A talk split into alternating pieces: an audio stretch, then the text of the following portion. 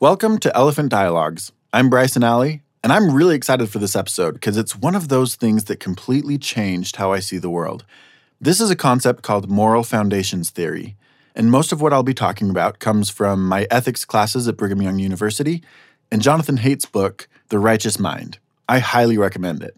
Like the review from NPR on the back of the book says, it may well change how you think and talk about politics, religion, and human nature. Here we go. America has developed a culture of contempt, a habit of seeing people who disagree with us not merely as incorrect or misguided, but as worthless. We cannot solve the challenges of our time unless we solve them together. It was an opportunity to practice empathy. There's a huge empathy deficit in our culture. We don't need to disagree less, we need to disagree better. Toward what our President Lincoln called the better angels of our nature. I want to start by reading a short paragraph from this book, The Righteous Mind. For context, the author is describing what his views were in college about the other side of the political aisle. For him, that meant conservatives. So for me, a lifelong conservative, it was really interesting reading how the other side might view me and my opinions.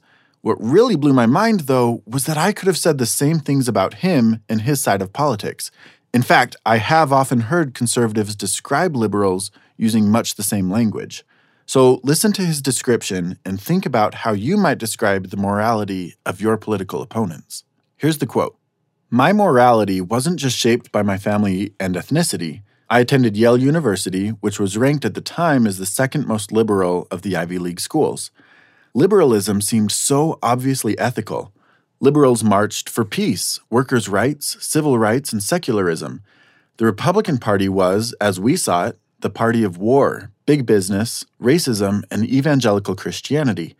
I could not understand how any thinking person would voluntarily embrace the party of evil. And so I and my fellow liberals looked for psychological explanations of conservatism, but not liberalism. We supported liberal policies because we saw the world clearly and wanted to help people, but they supported conservative policies out of pure self interest, like lower my taxes, or thinly veiled racism, like stop funding welfare programs for minorities. We never considered the possibility that there were alternative moral worlds in which reducing harm by helping victims and increasing fairness by pursuing group based equality were not the main goals. And if we could not imagine other moralities, then we could not believe that conservatives were as sincere in their moral beliefs as we were in ours. End quote. Did you hear anything in that paragraph, like I did, that describes how you see or how you used to see the other party? Have you ever wondered how another American could voluntarily embrace the party of evil? Have you ever assumed that your political party sees the world clearly and wanted to help people and that the other side must be blind and evil? Here's the last sentence again. If we could not imagine other moralities, then we could not believe that conservatives were as sincere in their moral beliefs as we were in ours. Now, before we go on, I want to make something very clear. Throughout this episode, I do not mean to suggest that all ideas are created equal or have equal merit. I don't want to suggest that all beliefs are moral or equally worthy of support. Some ideas are wrong, and some ideas are very wrong. This isn't moral relativism where there are no right answers and everyone can make up their own morality, so please don't leave with that message. But as a conservative, I read that paragraph and thought, of course I'm sincere in my moral beliefs. How could he not see that? This episode is about understanding how other people can share similar morals and still come to different opinions about policy and politics. Then we can debate about the details of policy plans and ideas without losing respect for the other side or believing them to be amoral. Let me put it this way for those listeners who are religious and conservative, this episode is about seeing the spark of divinity or the light of Christ in our brothers and sisters, no matter their political party. And if you're less religious and more progressive, this is about believing the experiences of diverse groups and understanding how they see the world. So the big question is can two people disagree passionately about politics and both be basing those opinions on moral foundations? Jonathan Haidt suggests that there are a number of moral frameworks, each with their own focus and merits, and he compares those frameworks to our various taste receptors. We all have the same five taste receptors on our tongues saltiness, sweetness, bitterness, sourness, and savoriness, sometimes referred to by its Japanese term umami. These five receptors help us taste a great variety of food, and we all have our preferred combinations when it comes to taste. Those preferences are influenced by genetics, culture, and experience. Similarly, we're going to talk about five different moral foundations, or moral receptors, that are common across individuals and cultures. Understanding how people might focus on a few of these moral frameworks will help us understand how we all have different political tastes and preferences. These moral foundations are named thusly care, fairness, loyalty, authority, and sanctity. Let's go through each of those and what they mean. The first one is care. This is the idea that morality requires caring for the weak, for the young, or those in distress. This is the compassion a conservative feels for an unborn fetus, and the concern that a liberal has for the children detained at the border. The morality of care makes us sensitive to those who need our help. The second one is fairness, the idea that morality involves trust between two parties, and that we should be working together fairly to achieve the best results. Many conservatives felt that it wasn't fair when Brett Kavanaugh's family was put through hell in his sexual assault case. Liberals and progressives often fight for equality between social groups, advocating for fairness in how we treat people of color or members of the LGBTQ community, for example. Third, we have loyalty. This comes in the form of national pride, or even sticking with a sports team far longer than is deserved. This helps us to work together as communities, and it's why we find traitors repulsive.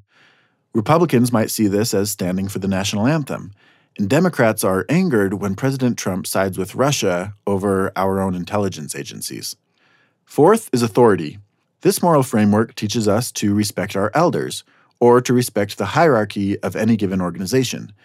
This might mean respecting police officers, but it can also be seen as bravely standing up to authority that has become oppressive. Finally, we have sanctity. This is the moral foundation that is built on cleanliness, order, and the divinity inherent in each of us. It's why we respect the graves of our loved ones and consider cannibalism a desecration of something holy. Religious conservatives find this moral foundation particularly powerful, believing that God has given us a set of rules to live by, and that living by those rules will bring the greatest amount of blessings to our families and societies. Now, Having gone through all those examples, I'm sure I listed an issue with which you disagree. That's fine. Like I said, we can debate the validity and specifics of any given issue. But my goal is to see how these moral frameworks can be applied by different people in different ways. Understanding these different frameworks is powerful in a couple of ways, and I want to talk about both. First, it can help us understand and connect with each other. And second, it can help us frame our arguments in a way that others more easily understand, making us more convincing when sharing our ideas. So, whether your goal is to understand the other side or more powerfully convince others to your point of view, this is for you. Let's look at the first part understanding others. If you listened to our episode on sexual assault and conviction, you know my opinion on the Brett Kavanaugh case. I don't think he is worthy of being on the Supreme Court.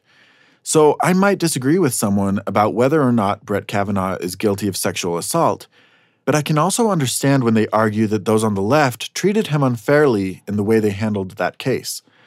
Both things can be true at the same time, and understanding one another will help us talk about these issues without resorting to shouting and accusations.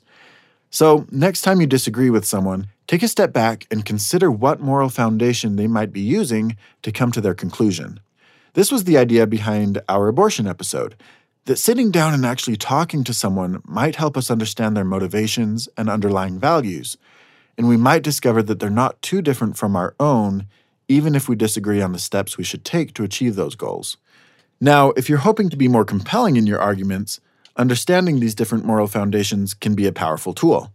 We have learned to put up our defenses when we feel attacked.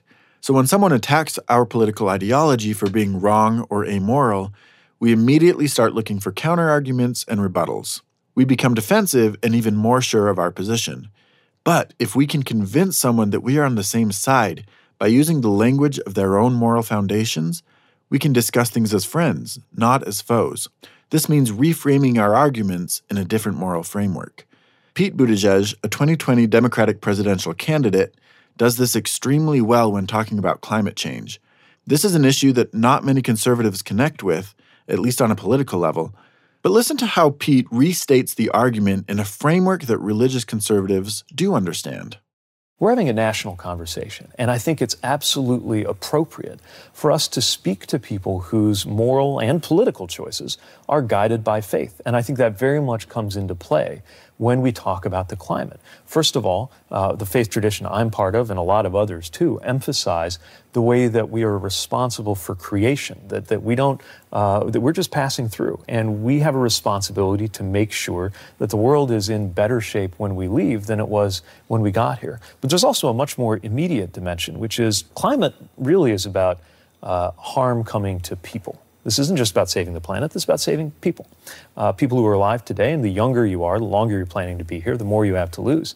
And that means it's a matter of justice and fairness. And, uh, you know, certainly my religious tradition calls on us to be especially concerned with the marginalized, with the poor, with the endangered. And a lot of people, there's disproportionate harm from climate related impacts uh, happening to communities of color happening to low income people, and then overseas, happening to some of the countries that can least afford another drought or another flood. That has moral weight. See what he did there? He took climate change and reframed it in the morals of sanctity, fairness, and care. He's trying to appeal to people across political and ideological spectrums by framing an issue he cares about in the moral foundations of those who might initially disagree. To be frank, you might say that this is political maneuvering and manipulation. But I believe he's sincere when he talks about his faith inspiring him to care for the planet, because my own religious understanding is the same. So maybe the answer is to be careful of using moral foundations as a manipulation technique, but if we can learn to look at our own beliefs from a new perspective, we can sincerely connect with people that we might not otherwise understand. So there you go. Moral foundations theory helps us understand the issues we face through various moral lenses and again, not all policies and ideas are great. And I do believe that there are those in power who base their decisions on greed, jealousy, or some other vice. But I do believe that most people are trying to be moral, and that understanding that will improve our conversations with our family and friends. Thanks again for listening. I'm Bryson Alley, and this is Elephant Dialogues. Subscribe, leave us a review, and join us next week as we continue our experiment in better conversations.